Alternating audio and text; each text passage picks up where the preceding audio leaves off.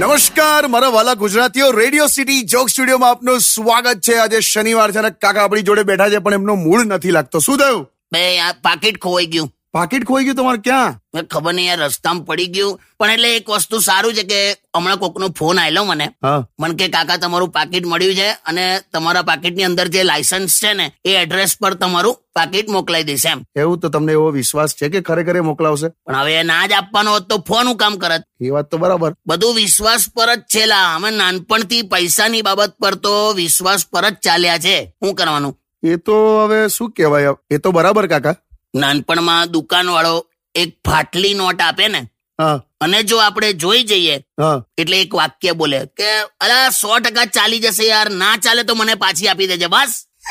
બસ પછી આ જ વિશ્વાસે હોંશે હોંશે લઈને આવતા રહીએ કોઈ જ દિવસ બદલાવા ના જઈએ કેમ કે આપણને પાછો એવો વિશ્વાસ હોય કે કશે નહીં તો પેટ્રોલ પંપે તો ચાલી જ જશે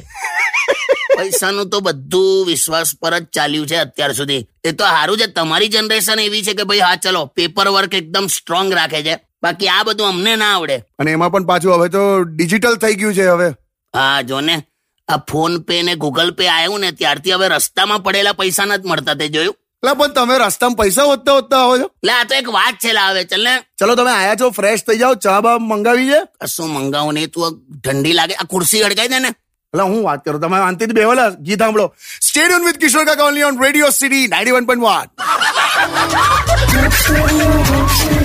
વન Only on Radio